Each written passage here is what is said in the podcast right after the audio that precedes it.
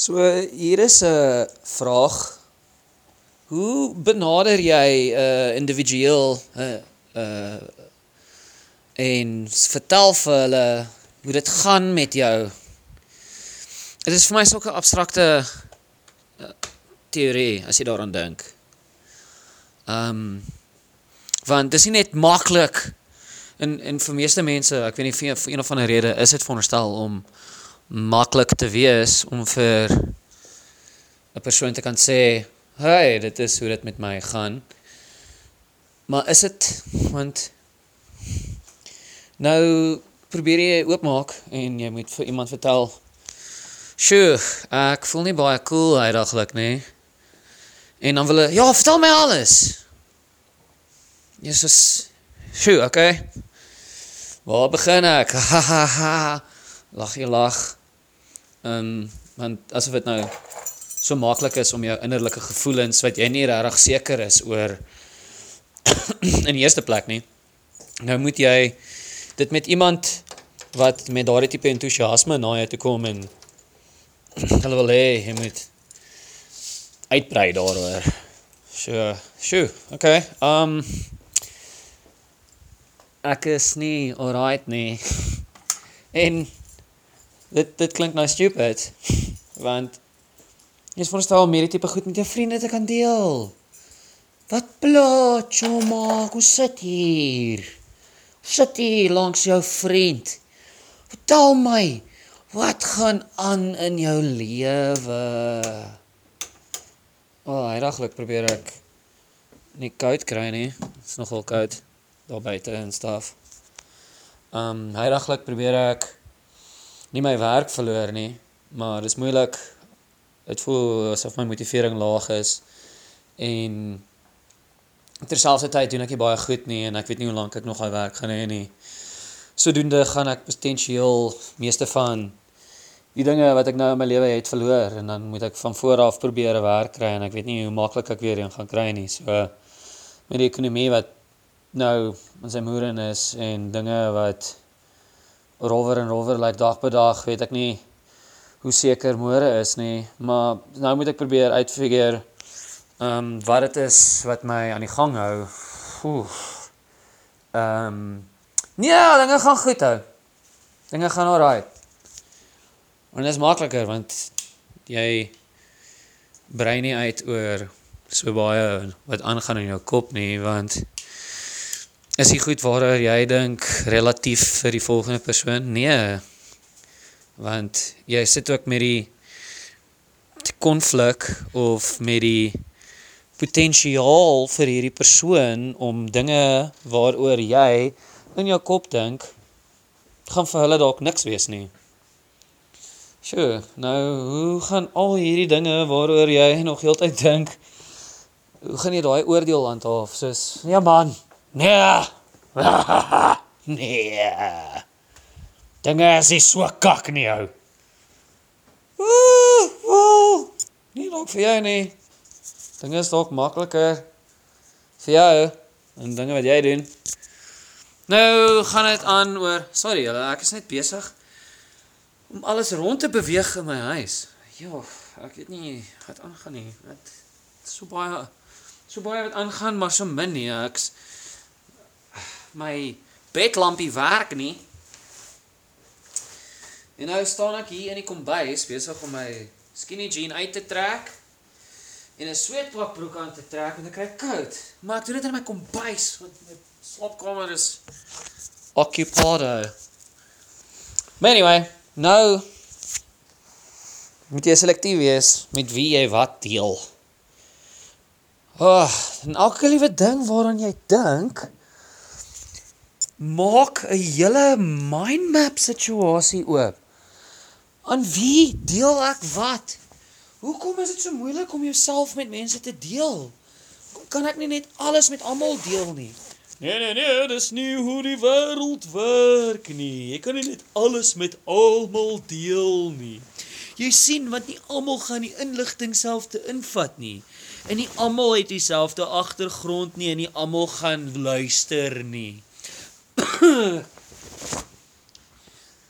is dit nie vir jou 'n fucking situasie nie. Nie almal gaan luister nie. Wat? Ja, hulle hoor wat jy sê.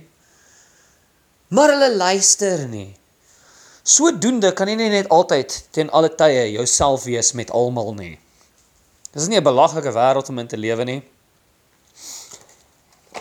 Jy moet selektief wees met wie jy wat deel, hoe jy is met ander mense. So sit ek met 'n identiteitskompleks na rukkie want as ek nie heeltyd om mense is nie, wie is ek?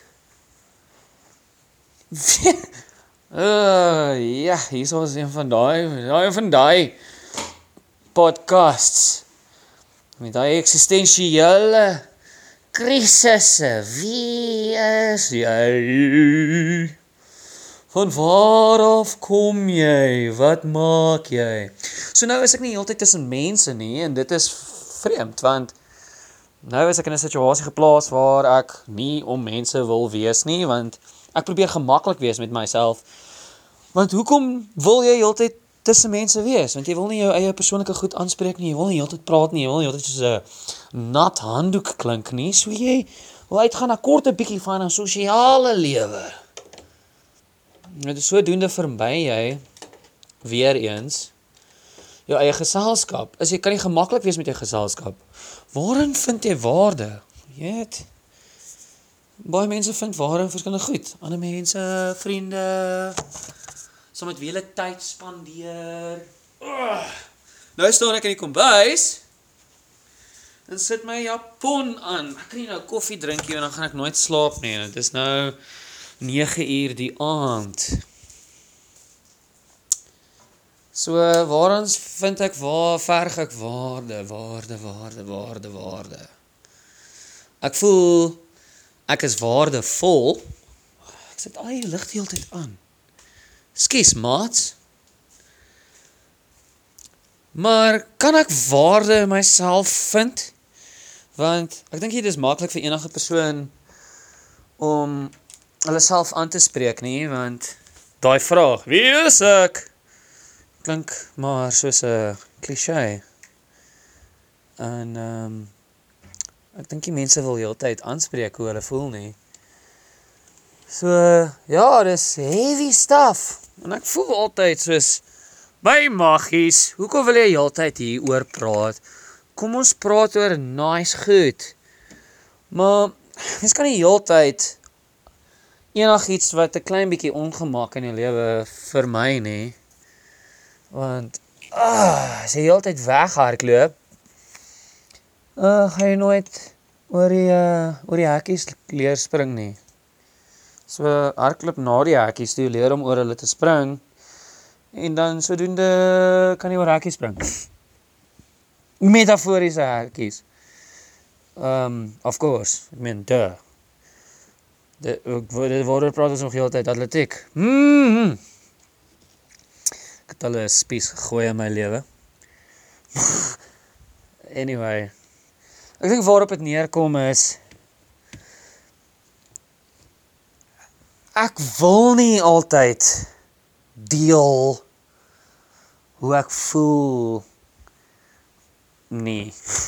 Maar wat ek agterkom is dis dalk nie so sleg nie. Want sure, jy gaan 'n klomp idioote kry wat hulle idiotiese opinies lewer op die mees idiotiese manier moontlik. Maar jy kan kies wat se tipe inligting jy van daai afvat en ek voel ook jy kan ook kies hoe jy reageer daaroor want jy hoef nie altyd positief te reageer nie, jy hoef nie altyd negatief te reageer nie. En jy kan ook die persoon self in ag neem in hulle opinie. En sodoende kan mens enigiets uit enigiemand uitleer. Nou, hier is my probleem. Ugh. Probleme, probleme, probleme. Daai persoon met wie ek stry en ek's hardkoppig met daai persoon is ek. Sjoe, hierso raak hierdie hele situasie nou alweer ewe skielik van 0 tot 0 nogal diep. So uh, jy sien ek staar vir daai persoon se elke nou en dan en ek kyk vir hom want hy is ek. Hy is ek. Ek is hy. En nou in die einde van die dag elke liewe besluit wat ek gemaak het in my persoonlike lewe het my tot op daardie spesifieke punt gebring. Presies waar ek staan voor daai spieël en vir myself kyk. Sjoe. Ehm um, ja, crazy stuff. Nou, ek is verantwoordelik vir presies wat jy daar sien. Is jy gelukkig daarmee? Ja of nee? Jy mag dalk op die oppervlak gelukkig wees met wat jy sien, maar jy weet presies wat agter daai kop aangaan. Daai is die clincher. Daai, presies net dit is is die clincher. Jy weet wat jy dink. Jy weet wat in jou kop aangaan. Jy kies watse tipe inligting jy met wie ook al deel. So nou, o, oh, praat oor die probleme, maar praat jy regtig oor die probleme of sê jy goed vir mense want jy weet presies watse tipe antwoord hulle vir jou gaan gee?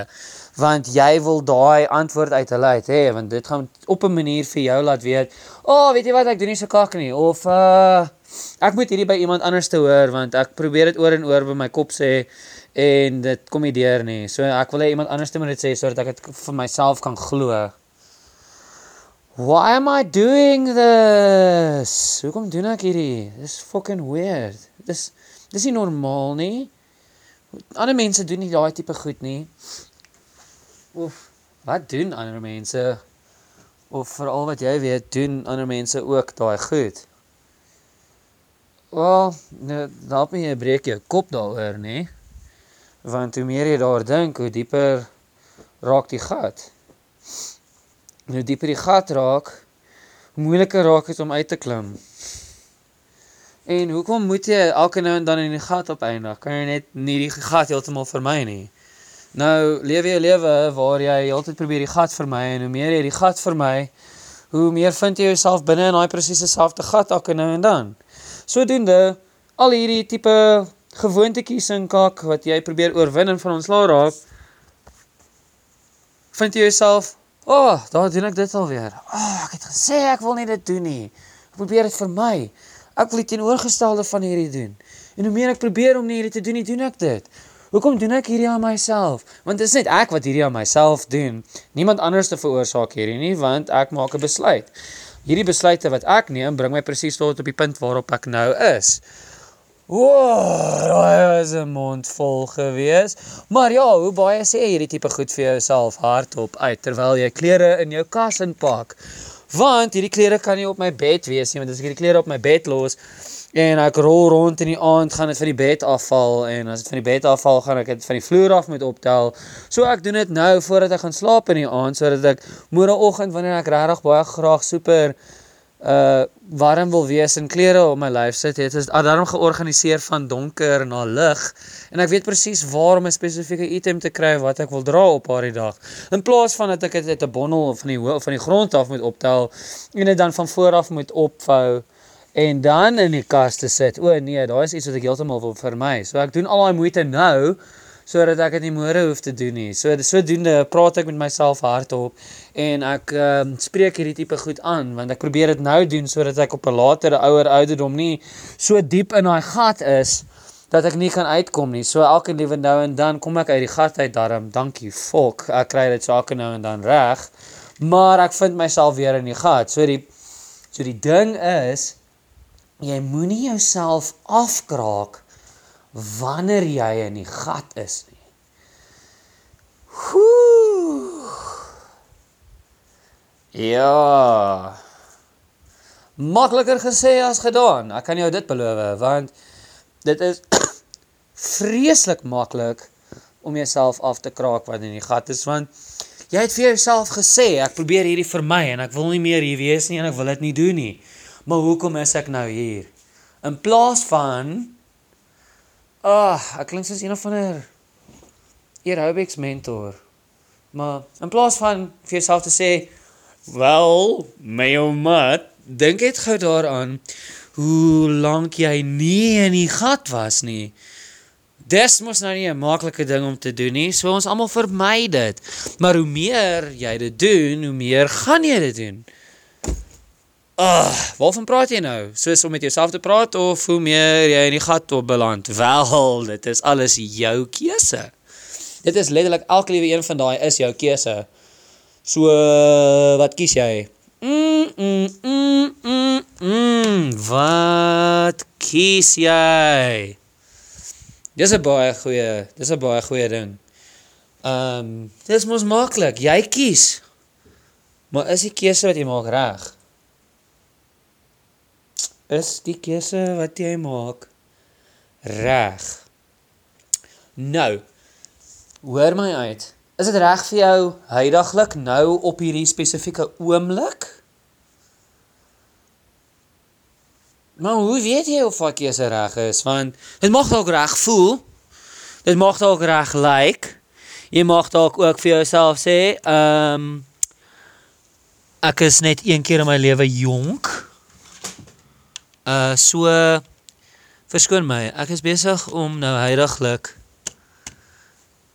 proppe, muurproppe in te prop. Dis wat ek nou doen. Maar is dit regtig goed vir jou?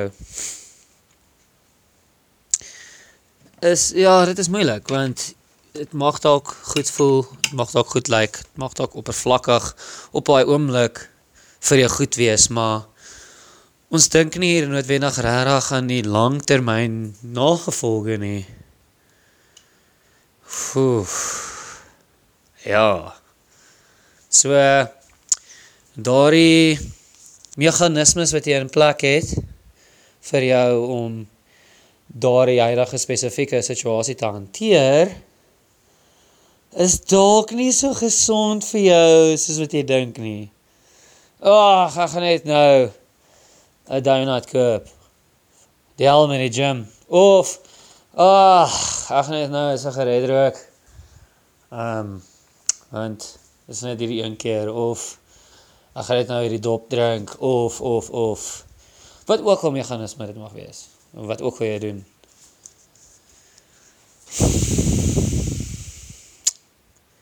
So nou sit ek hier in hierdie situasie wat uh van keuses en innerlike konflik.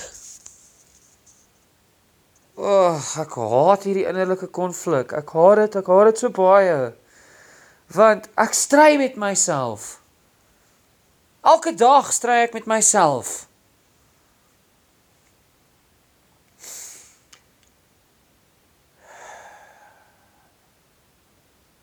Dis nie lekker nie. OK, ek gaan dit dit is dit is so onaangenaam. Dit is hierdie angs en hierdie woede en hierdie bevraag. Ek vra heeltyd vra. En ek vra vir antwoorde. En die vreemde ding van hierdie hele situasie is ek ken die die die antwoord van hierdie spesifieke vraag wat ek vra, maar ek hou net aan vir ander mense vra of myself vra totdat ek 'n ander antwoord kry. Maar ek weet wat die antwoord is, weet. En dit is maklik om te sê jy doen alright. Maar dit is 'n ander ding om eerlik te wees met jouself en ander mense. En ek dink jouself is die groot sondebok. Kan jy eerlikwaar 100% eerlik wees met jouself? Want jy kan jy kan vir 'n oomblik iets vir jou sê, maar jy weet presies wat jy bedoel. Dis ja, wanneer jy vir jouself in die spieël kyk, jy sien die oppervlak maar jy hoor die gedagtes.